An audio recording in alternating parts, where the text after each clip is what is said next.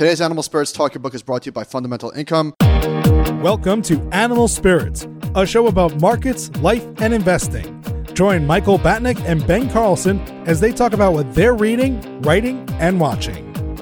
Michael Batnick and Ben Carlson work for Ritholtz Wealth Management. All opinions expressed by Michael and Ben or any podcast guests are solely their own opinions and do not reflect the opinion of Ritholtz Wealth Management. This podcast is for informational purposes only and should not be relied upon for investment decisions. Clients of Ritholtz Wealth Management may maintain positions in the securities discussed in this podcast.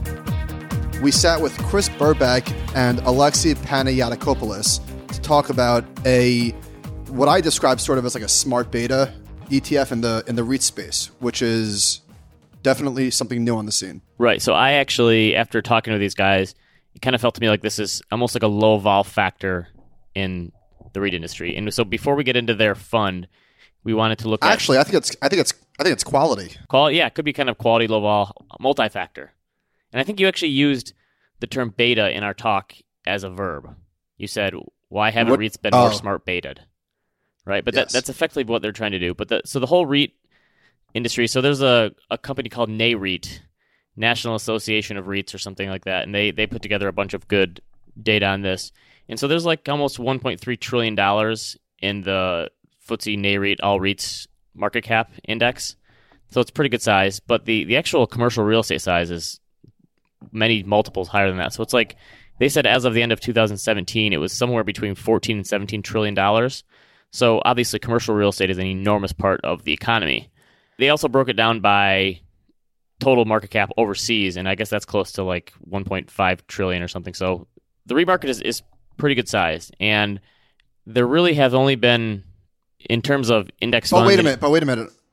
It says the total equity REIT market cap is 1.1 trillion. Okay. So wait, I have a question. Not all of these REITs obviously are publicly traded. I mean, to state the obvious. Right. Oh, that's a good point. Like the not the non-traded REITs that a lot of advisors and insurance people try to sell. Right. So I, now I don't know what the actual breakdown between public and private is here because obviously there are. What are the what are the ones that advisors sell when they're trying to earn a huge commission? What are those called? The non-publicly traded REITs. Yes. I guess I don't really understand the difference between those and how they work, but this is part of an index, so I assume these are all publicly traded. But I guess someone can try. Yes, these are- someone can let us know on that. These are all publicly traded. The biggest holdings are Realty Income Corp, National Retail Properties, WP Carey. Uh, so these are all these are all publicly traded. I think the difference with these from most REITs is that, and we'll link to all of these these charts and PDFs in the show notes, is that these are single tenants leased to individual companies with long-term leases. So in other words, there's there's kickers such that the lease increases call it 4% a year or whatever the numbers are. So to your point, maybe the business models are low vol. I'm not sure that the stocks necessarily are, although we did look back at the top 3 holdings and they all crashed less than the index. I mean, don't be mistaken, these things did get annihilated, but looks like REITs fell almost 70%. Yeah, the Vanguard VNQ, which is kind of the market cap weighted one, that fell close to 70% in the crisis. Now, backing up just a step, for, the, for those who don't know, REITs are just, they're called real estate investment trusts. And the way that they're set up from a tax perspective is they get tax preferential treatment if they pay out 90% of their earnings in the form of a dividend. So REITs are equity like in the fact that they are volatile, but they also have a relatively high income. So people kind of look at them as something of a hybrid, but I, I think you, based on the loss characteristics, you still have to assume that these, in terms of portfolio management, are in the stock section of asset classes. So when I first met these guys, I was asking them, this seems pretty interesting. How come nobody's done this yet? And one of the things that they mentioned was that this is pretty new, the net lease, just space in general. In 2008, there was only 11 public net lease REITs with $19 billion in assets. Today, there's 24 with 140. So the space is up many, many, many times over. And the the REIT industry only goes back to like the 80s, I guess. And back then, I'm sure it was just a handful of companies. Like the the Wilshire REIT index goes back to 1979 on Fred, and that's as far back as you can go. But I'm sure this is this was still a very immature market back then. These are still relatively new securities. So we will let Alexi and Chris explain this in greater detail. Hope you enjoy this. We'll be back after for some final thoughts. We are sitting here with Chris Burbach and Alexi Panagiotakopoulos, co-founders of Fundamental Income. Gentlemen, thank you for coming on the show today. Thanks for having us. Thank you. So, give us a general sense of the opportunity set in the commercial real estate space. Generally, like when people think about REITs or in within real estate in general, they tend to think in property types, and so they think about office or retail or industrial buildings, and or they just think of it as one big asset class. And the reality is, is that real estate in general is a lot of different things. And so we focus on a segment of the market that is, it's called net lease. And it's essentially real estate investment companies that buy properties and lease them back to companies over long periods of time. And so you, what ends up happening is that you have a really, really long-term stream of cash flow. And it's much more akin to like investing in fixed income versus in real estate. And so the rest of the real estate is they tend to be operating companies that are investing either developing properties and or buying properties and managing them more efficiently or trying to turn over rents or whatever else and add value to those buildings. And that's not our game. We're more focused on long-term cash. So, this is a new ETF. I forgot to mention that, which is why you guys are here to talk about it. The symbol is NETL. Is that right? Correct. So you say that this is more bond like. So the businesses sure are more bond like because the cash flows are steady. But what about when they're actually freely traded? So when you look at a Like the stocks don't act like bonds. Yeah, right? the stocks themselves trade a lot like real estate. And the way that the composition of the shareholder base within real estate is heavily passively managed. So almost half of the shareholder base in REITs is in index funds, whether it's in the S&P 500 or the S&P 400 or 600 or within REIT specific indexes or mutual funds like the VNQ, they tend to invest broad basely. And so when you look at Let me just talk about that for a sec. So there are really only like two dominant ETFs in the real estate industry. How come this space has not been like smart baited, or why are you guys the first? Maybe talk about your background and how you got here, and Is why that the first time beta has been used as a verb? Go ahead. But it's true. There really aren't that many factor options in the REIT space. So maybe why is that, and what about your background made you guys want to look at it in a different way? So I think the REIT space has matured quite a bit in the last 10 years, and people are still investing in the same way they did 10 years ago. So when you look at net lease in general, it's a subset, it's a business model focus. And so it might be smart beta version of investing in REITs in the sense that we're pulling a subset out of the market that has a different way of making money and a different way of generating returns for shareholders most people, I think there's a certain inertia in terms of how they invest. And when you look at it, it's a lot of people invest in REITs like it's an asset class and they go, oh, I'll just buy the VNQ. And the reality is, is that when you have that much that's passively managed and the other half is an actively managed kind of mutual fund set that is heavily influenced by funds flows themselves. But second, they operate under a paradigm of what's the value of this REIT relative to the underlying properties? And there's this paradigm that exists in terms of, all right, I can't really pay much more than what these properties are worth. Now, what that relevance is to an investor in a in a stock of whether an office building is worth a five cap to a Russian oligarch versus a, someone in middle America investing in a REIT, they have very little to do with each other.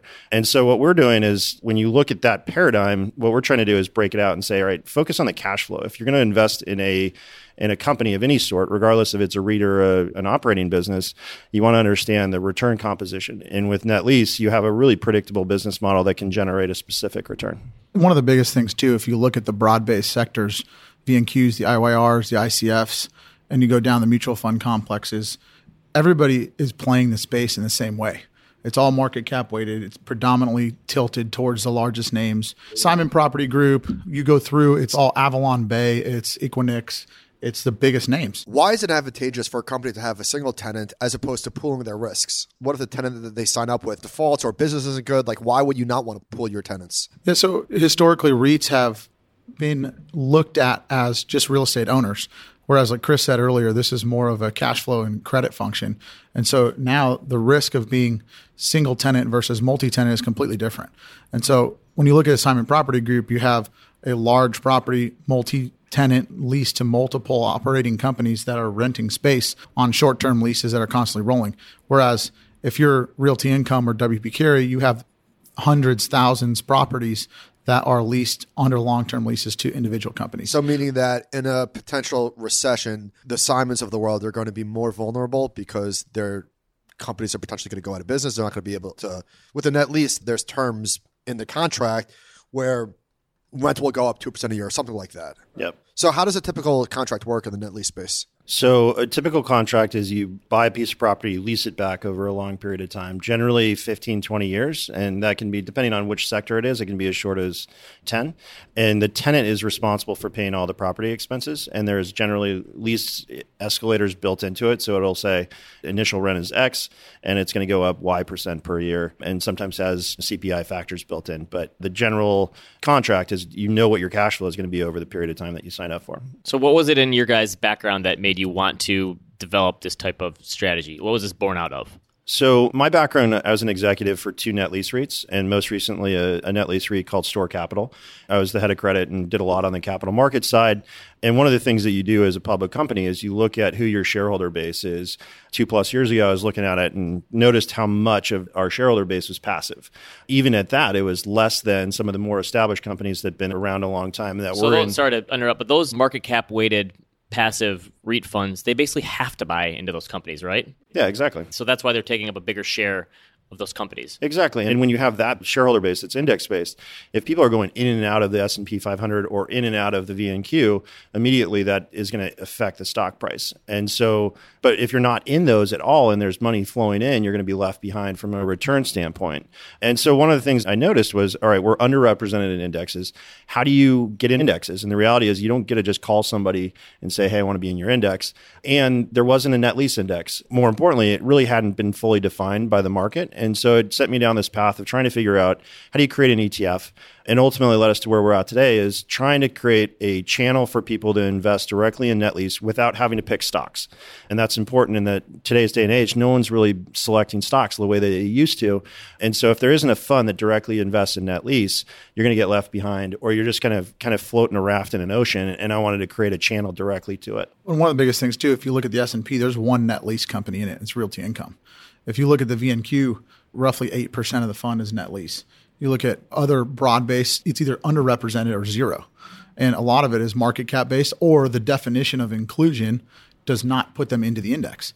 And so that's what we did is we're setting out to define a sector where if you talk to a REIT analyst or a REIT trader or just a broad-based research company, they might name eight or nine companies that are pure net lease. But what they leave out is casino REITs. They leave out specialty REITs when they are technically specialty or technically casino, if you will, but their business model underlying is net lease. So we defined that by 24 companies that all have the same business model. And so unlike other REIT strategies that defined by property type or just being a REIT as a whole, we wanted to look further below it, look at profitability. Fact of the matter is net lease REITs across the board have gross profit margins of almost 90%, EBITDA margins of almost 80%, and that's roughly 30% higher than any other REIT in the sector. So, what is that sort of sector diversification among those 24 holdings? You mentioned a few of them, but how wide is that range? Yeah, the 24 really run the gamut. Within our index, we've put sector constraints. The top five are weighted or capped at 8%, the remainder are capped at 4%. But within that, we have a constraint for non diversified REITs. So, for instance, Vici or GLPI or MGP, MGP is the MGM essentially REIT. They lease property to MGM solely. So 100% of their revenue comes from MGM. So these might have more attractive qualities, these underlying businesses, than, than, a lot of the REITs that we see. How do the yields on these compare to the other ones? Is it comparable or is it? They trade at lower multiples or higher yields than comparable property types like industrial or office or the REIT market overall. What's the reason for that? I think a lot of it has to do with who's the active buyers are in the market. So you have people that come from that traditional real estate set that invest close to NAV. And so the cap rates in single tenant tends to be higher than, say, an office building in New York City. And so people just gravitate towards what the property market itself and how it trades. And so when you look at it, it's like a gravitational force back to NAV. And the reality is, is that if you just take the cash flows that these companies have contractually built out and you put it in front of a fixed income investor, they're going to look at it totally different than, say, a REIT analyst that is sitting in a mutual fund and it's going to value it a different way. And in my mind, it's cash is cash. And so you got to focus on the return. And that's what we're really trying to do here is we're trying to get people to get away from behavioral finance and looking at 9 West 57th and walking past a beautiful office building and saying, well, how does it actually make money? And the net lease sector is very dissectable. You can actually define where the returns are coming from and predict how they're going to perform fundamentally. For, that's for the business. For the business. So in the short term, the stocks can act a lot differently. Right. And Chris did a study and actually separated out price return from cash And if you look at the total return of the index, it literally is in lockstep with the cash. Price bounces around, but as total return grows, cash is growing and it's pushing total return. So this is much more of a cash flow expansion versus a multiple expansion, which if you're an investor, that's what you love to hear. Is the hope too that you're going to get lower volatility than those market cap weighted? If we can succeed in redefining the market and essentially pulling this out of REITs, I mean, net lease is to us, and we joke about this, but it's a conduit to corporate cash flow. And they identify much more with commercial finance companies than REITs, mainly because if you look at our index on a weighted average basis, there's roughly 10.8 years remaining on the lease. You have contractual rent bumps of roughly one to one and a half percent a year. And so when you look at it, it's a long term bond to Walgreens or Home Depot or Dow Chemical or FedEx or Amazon or whoever it might be. And so, from a volatility perspective, if we can redefine it and change the way funds flow in and out of it, then yes, it can become a more stable product. So let's talk about that. So the underlying business again is sort of bond like, but where does something like this fit in a portfolio? Are you targeting people that have existing REIT holdings? Is this going to replace income products like, say, preferred stocks or MLPs? Like, where does this fit in an advisor or client's portfolio? It really just depends, and it can fit in all of it. Chris and my belief is that this is an absolute return strategy. It's long term total return with current income. And so, yes, it can replace MLPs and preferreds from a risk premium standpoint because you do have the current income factor, but you also are not giving up the upside. Meaning what? From a sense that there's growth. I mean, the dividend, it's not a bond, it's not a coupon, it is a growing dividend. And so people have to remember REIT is a tax classification, not a business model. And so whether you own an equity or whether you own a REIT, you still own an equity. You own an equity REIT. And so these businesses, like I said earlier, you're able to dissect the cash flow and the return profile and the equity value is able to grow over time and the dividend is growing over time. So you'd hope that this is kind of in portfolio management terms, kind of in between the stock and a bond asset classes, which is a space where advisors are often coming to us and say, we want something there but we don't want to pay too much for hedge fund or whatever it is. Well, and so where we are in the cycle, if you really look at it, you have such broad based exposure to the U.S. economy. So if you look at our index construction and then you look at the underlying securities, there's 24 companies that are all publicly traded, cumulatively 108 billion in market cap. They have 23,500 properties that they lease on a single tenant basis to over 2,000 tenants across 40 different industries across all 50 states and U.S. territories with a little bit of overseas exposure. But it is a domestic product that you have no more than 3.5% exposure to any one company and no more than 20% exposure to any one industry. And so that's the biggest differentiation between this REIT ETF and, and say investing directly into Prologis or Simon Property. Because if you're an industrial REIT, all you buy is industrial property. Yes, you may have different tenants and different companies, but all you have is industrial property. Net lease is completely agnostic to property type and asset class. So you could do a net lease to an Amazon distribution center, to a Walgreens pharmacy, to a child care center, to a Taco Bell, a Starbucks, a Home Depot. What is the typical timeline for these? Obviously, it probably changes, but for these leases that these companies are taking, how far out are they looking on these things? The average depends on which sector again. So industrial tends to be a little bit shorter, closer to 10 years. And then if you deal with service oriented uh, businesses like restaurants, they're 15 or 20 years. And the leases generally will have renewal options included in them. So they'll have four or five year renewal options. And what these companies are trying to do is mimic the ownership of these properties. So they continue to operate there. They want to continue to be there um, and they want the optionality to, to continue to go forward and use them. And, and so they, they want to control it, but they also want the efficiency of leasing versus putting their own equity and some debt into it. And that's a big piece that Chris is talking about is predictability is tremendous here. And there's been a huge paradigm shift macroeconomically in our economy where business owners no longer want to own their real estate. You guys are in the wealth management business. You're not in the real estate business to go buy a building and then sublease it out to tenants and improve it and capitalize it and decide whether you're going to borrow money from JP Morgan or Comerica. So WeWork has been in the news a lot lately. I mean, they don't own their space. Right. And they're subleasing. Part of that is office demand.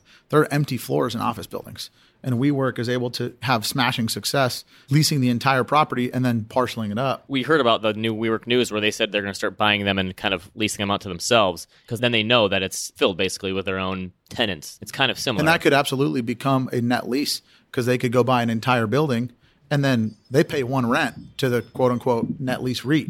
But then they're profiting on the arbitrage of paying one rent and then re-renting to smaller tenants who can't afford to buy the whole building. I think it's important to understand, though, it's the real group that's looking at this. They're operating businesses like restaurants, childcare. They're looking at it as a cost to capital comparison between how I have traditionally capitalized my business, which is I go to my bank and I have a line of credit and then I'll go out and get a real estate loan or a mortgage, but I've got to put in 30 or 40 points of equity.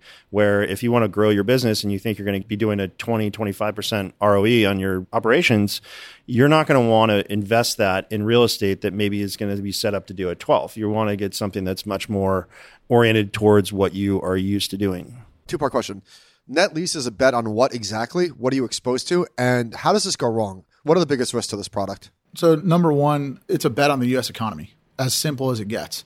You're investing in companies that we joke about, but we call them the backbone of America.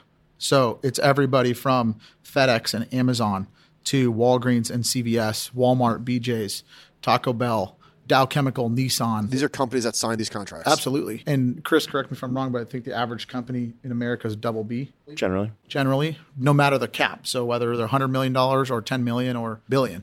And so you're betting on corporations to pay their rents. So I guess the obvious risk is one recession, but that's a risk to any company. Within recession is corporate credit. So just because the S&P is down 20% doesn't mean Home Depot stops paying their rent. True. So these companies will not be immune to selling in terms of at least their share price will go down just the same way everything else goes down. I guess the benefit is that if you have the temerity to stick with it, you know that these are businesses that are still contractually obliged to pay their rent. Yeah, so there's definitely equity correlation. The underlying cash flows are not correlated to the broad-based market performance. So you hope that those cash flows act as something of a floor. Absolutely. I'll take the under on that. and what about interest rates? If you look at the business model itself, these businesses are as sensitive to interest rates as any other business in America, and obviously, like they act as like a gravitational force on valuations. And REITs in general tend to get hit a little bit with interest rate. But if you look at it, you're going in with a dividend yield that's in place.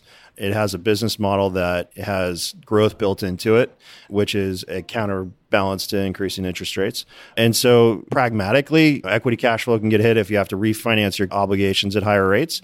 But when you have long term streams of cash flow that are set out and you have growth built into it, it's they're not going to get hit any more than any other businesses. So it's like the businesses might be steady, or again, the stocks are a different story, which is what we're investing in. I mean, we're investing in the business, but people, we have to be realistic. Right, but that's partly what we're trying to change. I mean, we also are of have the belief that we do not believe rates are going to have drastic moves over the coming 10, 20 year period. But at the I'm going to hold you to that. perfect. at the same time, you have existing leases that on a weighted average basis are 11 years and underlying debt on the properties themselves or on the companies that are fixed at six years. And so I don't know where rates are going to be in six years. At the same time, the underlying cash flows are growing at one and one and a half percent a year, and these REITs jobs are to grow. And so they're very dynamic companies. And so even if rates tick up, cap rates are going to move. And so now if you have a $1 billion portfolio, your next billion dollars is going to be at an adjusted cap rate. So you're blending it over time. It's not like, hey, we're buying 10 billion today and we're never buying again. So there's constantly roll. I mean, these are actively managed portfolios, but they're actively managed by the underlying REIT teams. Chris was head of credit for Store Capital, and Chris and the management team there, Chris Volk, they were going through the portfolio constantly, combing it and selling in and out of properties as they needed to, managing exposures. And the REIT equity analysts require the management teams to do that. And that's part of the beauty of a transparent product. So if you look at interval funds or mutual funds or private non-traded REITs, you don't have that same level of accountability where on a quarterly basis someone's ripping apart your earnings call. All right, what did we miss? I think at the end of the day, we just challenge people to think for themselves. Years ago, REITs were created as a tax strategy. You guys don't create portfolios because everybody's a C corp or everybody's domiciled in Canada. Like that's not how you invest. And so what we did here was break out a business model and show people that yes, this is real estate. It is a real asset strategy on a fee simple basis. So there is inflation benefits, but you're investing in the equity of a company and that company return is fully dissectable. And so if you break it down in the four parts, it can be an absolute return strategy. The S&P yields 1.92. This strategy historically across the board has yielded roughly 5. And so it's a lot easier to get to 6 7% return when you're 3 quarters of the way there. Did it surprise you guys when you looked into this asset class that there wasn't much in terms of unique structures in place? I mean, absolutely. One of the biggest things, though, is that this sector has grown tremendously over 10 years. In 2008, if you look at net lease as defined, it was 11 public companies for 19 billion in gross assets. Today, it's 24 public companies for 140 billion in gross assets. Last year alone, Chris, they bought 17 billion. So year over year growth is tremendous, and because of the paradigm shift in the economy and the way management teams are running operations, it's going to continue to grow. Research shows there's roughly $3 trillion of corporate real estate on balance sheets. Over time, that's going to continue to come off corporate balance sheets and be owned by REITs. A lot of them are net lease REITs because those properties are operationally essential to a business. And so, what I would say is think deeper as to why you're investing in a REIT. A lot of people just buy the VNQ because that's like, oh, yeah, that's our real estate exposure. But they don't necessarily know how a data center REIT makes money. And think about it, a hotel REIT, hotels turn daily. They're one night leases. Multifamily turn annually. Residential leases, same thing.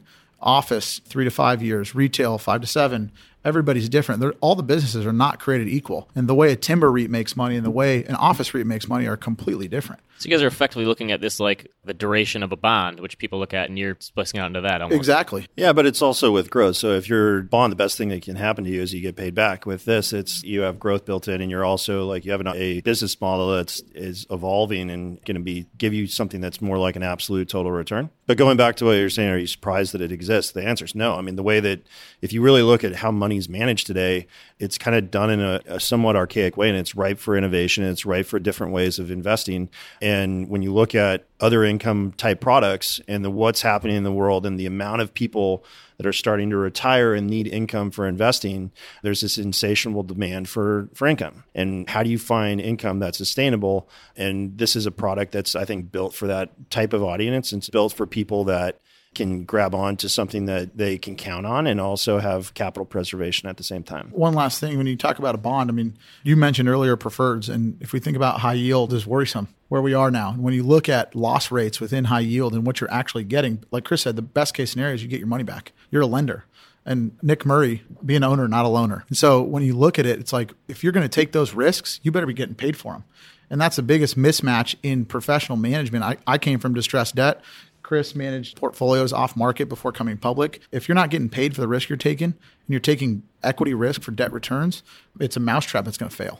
And so for us, we look at this as a risk adjusted strategy saying, okay, you want exposure to CVS. Well, you try to go buy CVS bond one off, you're not going to get paid for it.